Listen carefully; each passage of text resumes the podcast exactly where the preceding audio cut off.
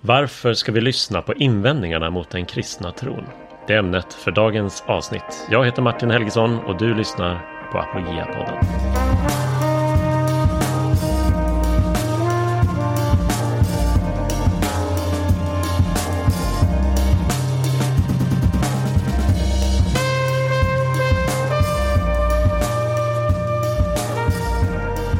Välkomna tillbaka till Apologia-podden där vi idag ska prata om varför vi kristna behöver lyssna uppmärksamt och noggrant på invändningarna mot vår egen tro. Eh, jag kommer alldeles strax bjuda med er in i mitt samtal med Kai Johansen som är pastor i Malmö. Innan dess vill jag tipsa om vad som är på gång i Apologia framöver. Den 17 till 19 mars bjuder vi in till konferens i Uppsala. Den heter Varför just Jesus? och vi arrangerar den tillsammans med bland annat Korskyrkan i Uppsala och Svenska Apologetiksällskapet. Kom till Uppsala den 17 till 19 mars om du vill eh, kanske fördjupa dig i din egen tro och förstå vem Jesus är bättre och hur vi kan ha en, en stark övertygelse eh, i vår tro på Jesus. Eller kom ifall du är nyfiken på Jesus eller ta med en vän som är nyfiken på Jesus. Eh, eller som kanske är skeptisk till Jesus men har frågor som han eller hon vill få svar på. Du hittar en länk till eh, konferensens hemsida och hur du anmäler dig i avsnittsbeskrivningen. Helgen efter, den 24 till den 26 mars, så är det ännu en konferens, då i en annan del av Sverige, i Färgelanda norr om Uddevalla, en konferens om människovärdet den heter Till de oföddas försvar och den arrangerar vi i Apologia tillsammans med ett antal andra organisationer som är engagerade i just människovärdesfrågor, abortfrågan och så vidare. Eh, länk till den konferensen finns också i beskrivningen nedan. Och så en sista sak. Som du säkert vet så är Apologia ett arbete och en organisation som är beroende av gåvor. Så därför, om du lyssnar på vår podd, om du eh, på olika sätt tar del av och uppskattar vårt arbete och ser behovet av det i Sverige, var med och stöd oss genom att ge en engångsgåva via Swish och numret som du hittar längre ner i avsnittsbeskrivningen. Eller klicka på länken för att bli en regelbunden givare, för det är det som allra mest hjälper oss att bygga ett starkt och hållbart arbete för att förklara och försvara den kristna tron i Sverige. Tack till alla er som är med och bär Apologia på olika sätt.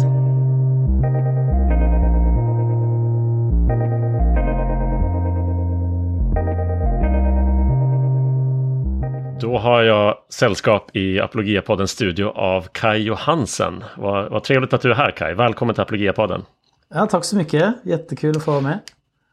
Uh, och uh, för de lyssnare som inte vet vem du är, uh, här så här i mellotider så kanske man undrar om du är släkt med vår gamla mellovinnare Jan Johansen. Men eh, jag tror inte så är fallet. Kan inte du bara presentera dig? Berätta, vem, vem är du Kai? Ja, Johansen är ju ett väldigt vanligt namn i Norge. så man är troligen inte släkt med honom. Men, eh, nej, men som ni kanske redan har hört så är jag från, ursprungligen från Norge men bor i Malmö tillsammans med min fru Stina som eh, då är ursprungligen svensk men vi möttes i eh, Norge på en eh, bibelskola. Och vi bodde tillsammans där länge och sen så har vi flyttat till Malmö för sju år sedan är det väl nu tror jag. Ja, sju och ett halvt kanske. Mm. Har fyra barn, vuxna barn. En bor i Sverige, tre, två i Oslo och en på Cypern som bor i bibelskola. Oh, wow. Pastor i Centrumkyrkan Malmö och jobbar också i en missionsorganisation i Norge eh, med fokus på onådda folkgrupper. Eh, Fantastiskt. Vad mer vill du veta Martin? Eh, ja, det, det där låter jätteintressant. Ja. kaffe, Jätte... älskar bra kaffe. Oh. ja, men jag dricker inte skånsk, vad heter det, Skånerost, den mörka Skånerosten. Den är inte Suegas är inte din grej alltså. Nej. Men eh, nästa gång du är i Stockholm så får vi se till att mötas över en kopp istället för att eh, bara se varandra på skärm då helt enkelt. Absolut, um, jättegärna. Men jag skulle vilja, vi ska prata om din artikel i dagen, men, eh, men innan vi kommer till det så skulle jag vilja höra just om, du nämnde Centrumkyrkan där du arbetar som pastor i Malmö. Och där eh, vet jag ju på flera sätt om att apologetik har fått lite mer, liksom, eh, lite mer central roll i församlingen. Eh, så, så uppfattar jag i alla fall. Kan inte du berätta om hur, hur du eller ni kom fram till att vi, vi behöver jobba mer med apologetik och hur, hur har ni sedan gjort det? Ja, för det första så vill jag väl kanske understryka att vi är en ganska ny församling. Vi planterades för tre, tre år sedan. Mm. Eh, så att säga att det liksom har blivit en, en stor viktig grej för oss, eh, det är kanske inte helt stämmer alltså med, med tanke på tidsperspektivet. Men jag tror att det är någonting som, som kommer att prägla oss mer och mer. Det, det är lite olika mm. orsaker till det som jag skrev i artikeln också. Vi är, vi är en församling med många barnfamiljer. Och då också med många ja, tweens, ungdomar. Ehm, och det kommer ju undersökningar och man, man märker ju själv också i verkligheten att eh, det är svårt eh, att, eh, vad ska man säga, behålla ungdomar i kyrkan. Och då visar ju undersökningar att en av de orsakerna till det är att man kanske inte får bra svar på frågor man möter på högstadiet och gymnasiet och universitetet. Precis. Ehm, sen, sen så är jag själv en, jag har följt Timmy Keller i många år. Jag tycker han, gissar att många lyssnare känner till honom. Han är ju eh, doktor och pastor har varit i New York och nått många sekulära människor och hans eh, sätt att göra det är ju att svara liksom på de, de riktigt, ska man säga, aktuella frågorna. Kritiken mot den kristna tron. Eh, han har ju gett ut en podd som jag testade på min 19 år gamla dotter och den heter Questioning Christianity och hon bara wow det här är ju sånt som man verkligen behöver. Och så sprider hon den till alla sina vänner och så vidare. Så, så jag förstår att det här är ett område som, eh, som vi inte bara liksom behöver tänka att finns där på sidan men att vi kanske behöver ta lite mer in i centrum av hur, hur vi jobbar. Sen så har vi ja. fått eh, ett nytt medlem från Svenska Apologetiksällskapet som heter Sebastian Ibstedt och han ja, har ju också varit med och inspirera till eh, att tänka apologetik in i församlingslivet. Just det. Det är jättemycket igenkänning för min del i det du säger. Eh, inte bara för att jag också eh, formats av, av Kellers tänkande men just upplevelsen, det direkta mötet med ungdomar och, mm. och barn och, och, föräldrar inte minst. Hela apologia har vi ju märkt det som en av de tydligaste trenderna de senaste åren. Att det är här man verkligen känner av behoven just nu. Um, vill du berätta om något konkret sätt som ni har gjort för att liksom, ta in apologetiken i, i församlingslivet? Jag vet ju att något uh, är på gång också nu framöver. Ja, precis. Just nu så är vi, och det är spännande, på, på söndag så kommer den första delen i en, en kurs som heter Hur ska vi förstå Gud? Eh, bra svar på aktuella frågor om kristen tro som bygger på eh, den senaste boken till Tim Keller som heter Making Sense of God som också har, har kommit på, på svenska. Ehm, och då är tanken att både fördjupa ehm, församlingen i dessa frågor men också att man kan bjuda med vänner till gudstjänsten. Och då gör vi det som en kurs i gudstjänsten och allt spelas in så man kan följa det på podd och man kan få samtalsfrågor och, och så vidare. Och, och på det sättet så hoppas vi att att folk på något sätt känner att den kristna tron har väldigt bra svar på de eh, ibland ganska bra argument som, eh, som kommer från en, det sekulära tänkandet.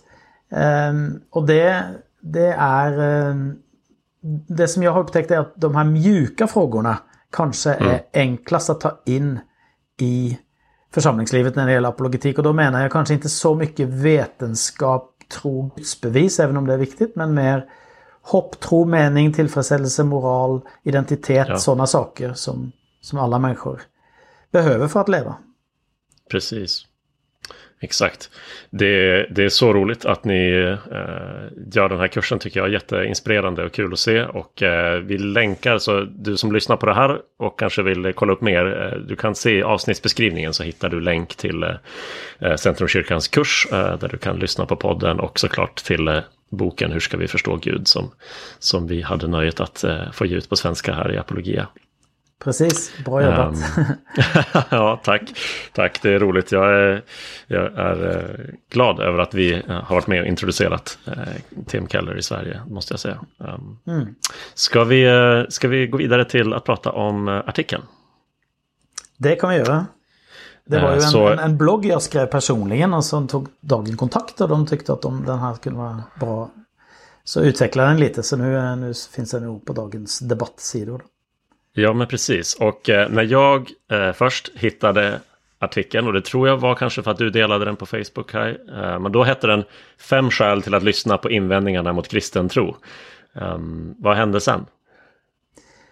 Ja, eh, den, den, låg, den låg uppe med den rubriken ganska några dagar och eh, sen så är det väl vill man ha flera klick så då tog man ut en mening där jag skriver om att jag är särskilt bekymrad för ungdomar som har vuxit upp i en lovsångskultur och då blev det plötsligt rubriken men det är ju... Då tog det fart. Sin kontext. Ja, jag vet inte hur, hur bra den har, har gjort det men det var väl... Eh, det, det, ja, jag behövde förtydliga lite på min Facebook att det är ju inte det som artikeln handlar om. Att jag skulle på något sätt vara emot mot lovsång. Eh, därför att jag tror det faktiskt är viktigt i formande av eh, unga människors tro.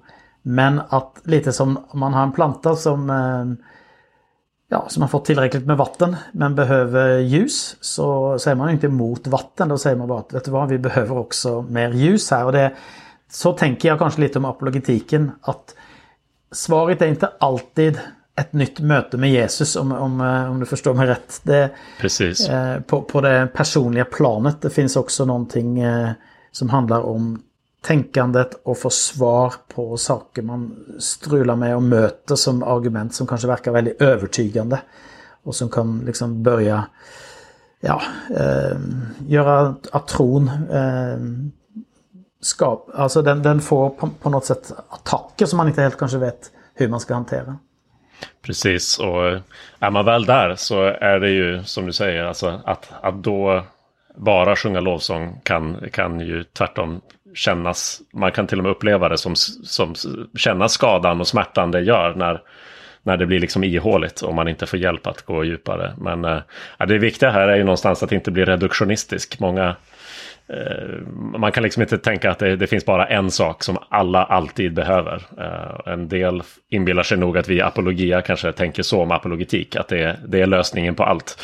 Eh, men naturligtvis tänker inte vi så om apologetik heller, utan det är en av sakerna som krävs för att ge en, en robust och, och hållbar tro.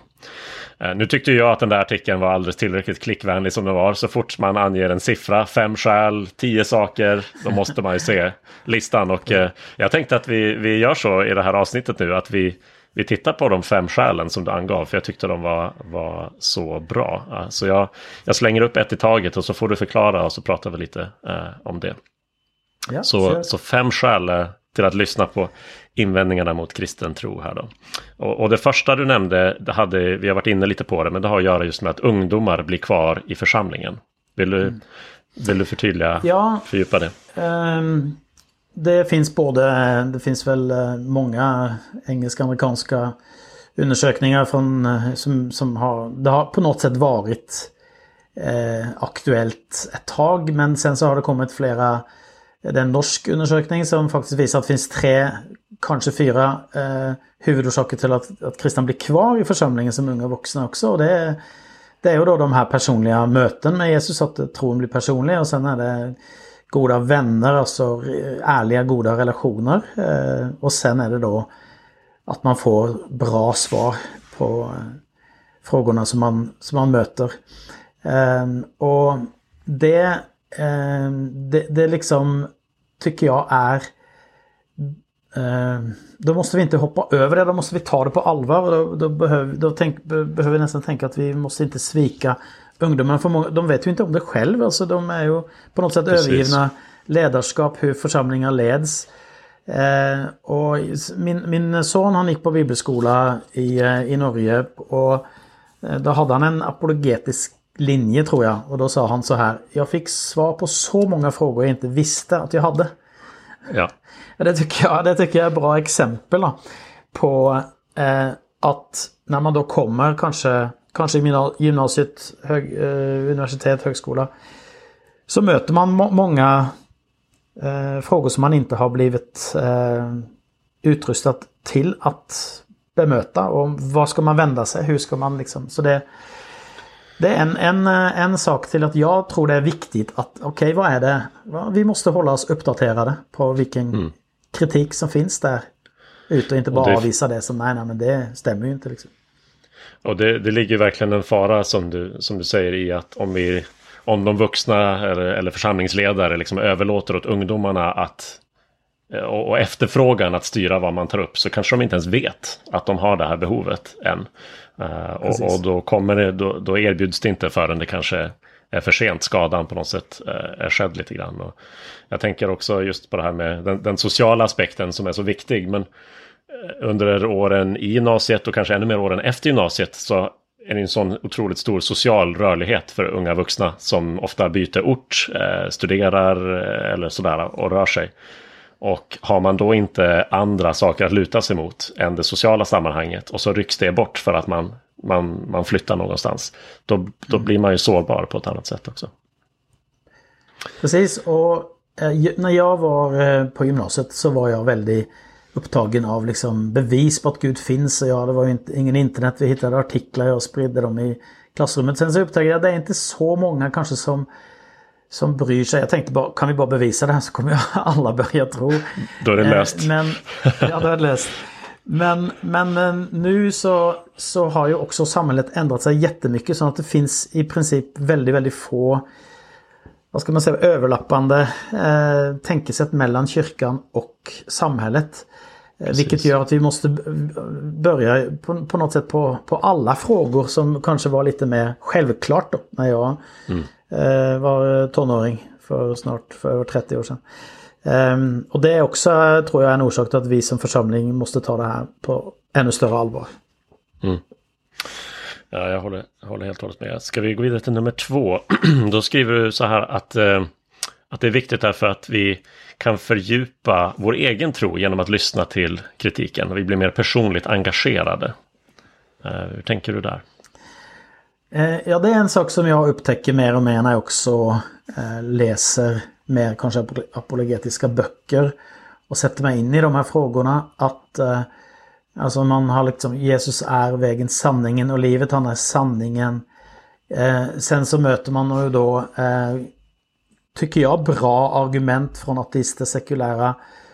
Och när man då möter dem och sätter sig in i hur bemöter vi kristna de svaren. Så blir man inte kaxig eller arrogant, men man blir tacksam.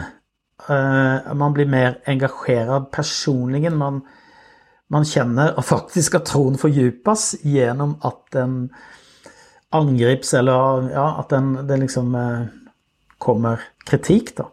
Mm. Ehm, så det är en, sak som jag upplevt personligen och som jag tror också kommer bli lite upptäckten av den här kursen, hoppas jag, av eh, många kristna som ja, men man tror och det är helt okej okay, men så, så ser man wow, det här är ännu bättre än man kanske hade tänkt och, och man känner kanske att det skapar också en ny frimodighet i att prata mm. om sin tro därför att man känner att man har bra svar.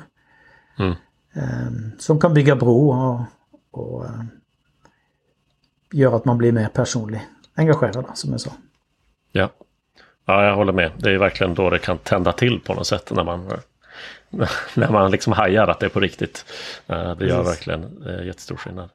Ehm, den tredje tyckte jag var, eh, jag tyckte ju om alla de här fem, men, men den tredje är intressant för nu lämnar vi det individuella planet och du skriver att att vi ska lyssna på invändningar mot kristen tro som ett led i att bygga ett bättre samhälle. Det kan låta som att man, oj vad han tar i, men jag tror att det ligger mycket i det här. Förklara varför.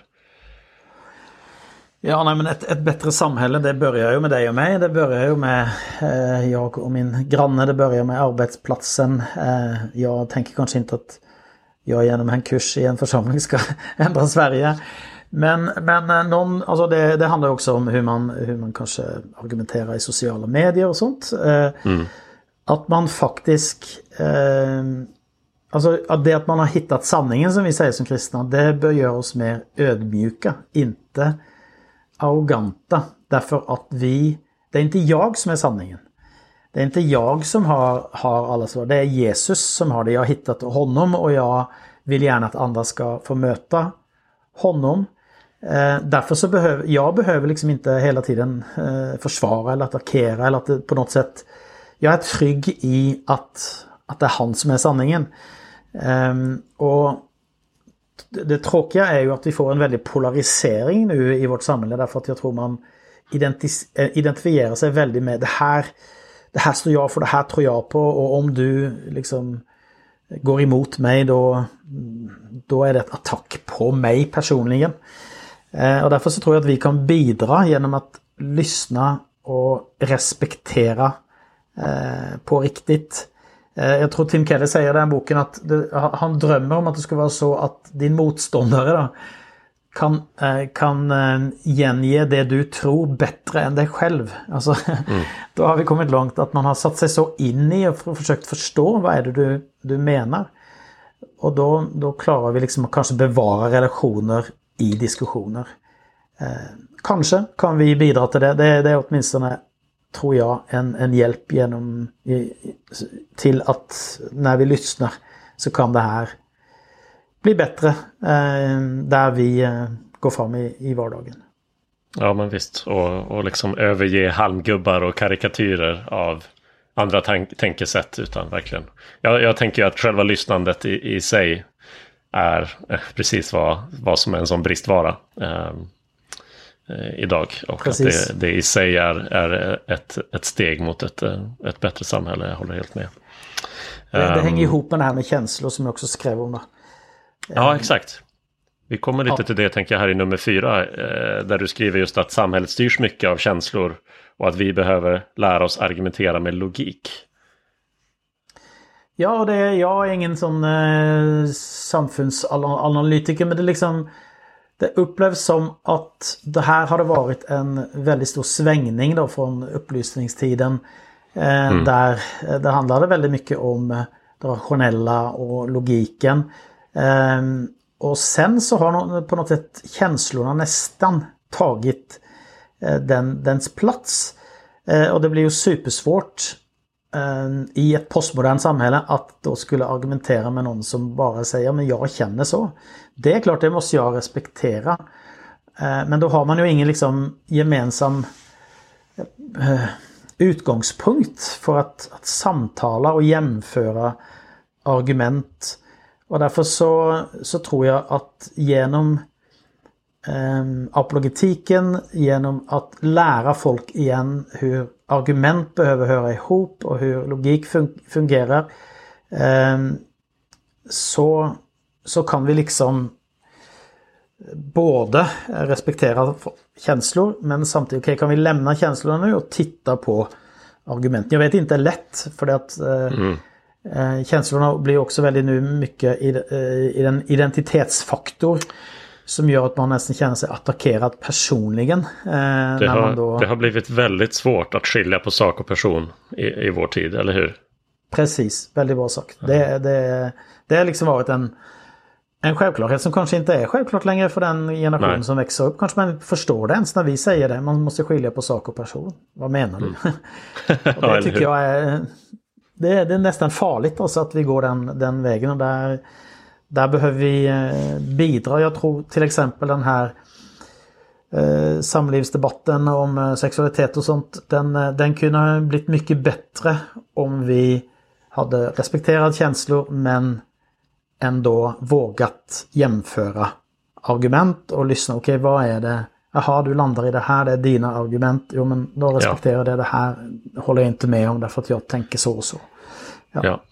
Lite så. Ja, det är ju tyvärr en, en bristvara. Eh, ibland kan man känna i många debatter där, där mm. det istället blir så mycket min berättelse, mina känslor. Och, eh, och, och, det är en viktig aspekt. Man behöver lyssna in det men, men det är ju inte hela, hela bilden. Mm. Um, femte skälet du nämnde hade att göra med att hjälpa sekulära människor. Eh, kan man säga kanske särskilt att hjälpa alla att se att äh, hjälpa människor att se att vi alla är troende. Ja, ehm, det, det, handlar om att eh, det, det, finns många avkonverteringsberättelser idag från kanske mest unga människor som ehm, och kanske kommer det mest från Amerika men jag tror det, det också hänger ihop här eh, med, med hur den kristna kyrkan i, i västvärlden tappar medlemmar och man kan läsa på sociala medier och så vidare att nej, men nu har jag lämnat tron liksom, nu tror jag på förnuftet, nu är det vetenskapen. Ehm, mm. Och det låter ju eh, på något sätt eh, vettigt. Eh, om man inte börjar då eh, dyka lite mer ner i, i hur man resonerar kring det. Därför att såklart finns det vetenskapliga bevis och det är ju det är också ett problem i kyrkan. Det, det hänger ihop med det andra vi har pratat om att kanske kyrkan har varit ovetenskaplig. Men det är nu inte. Vi är ju på något sätt vetenskapens bästa vän. Vi tycker det är jättebra att man undersöker Guds, Guds natur och skapelse och så vidare.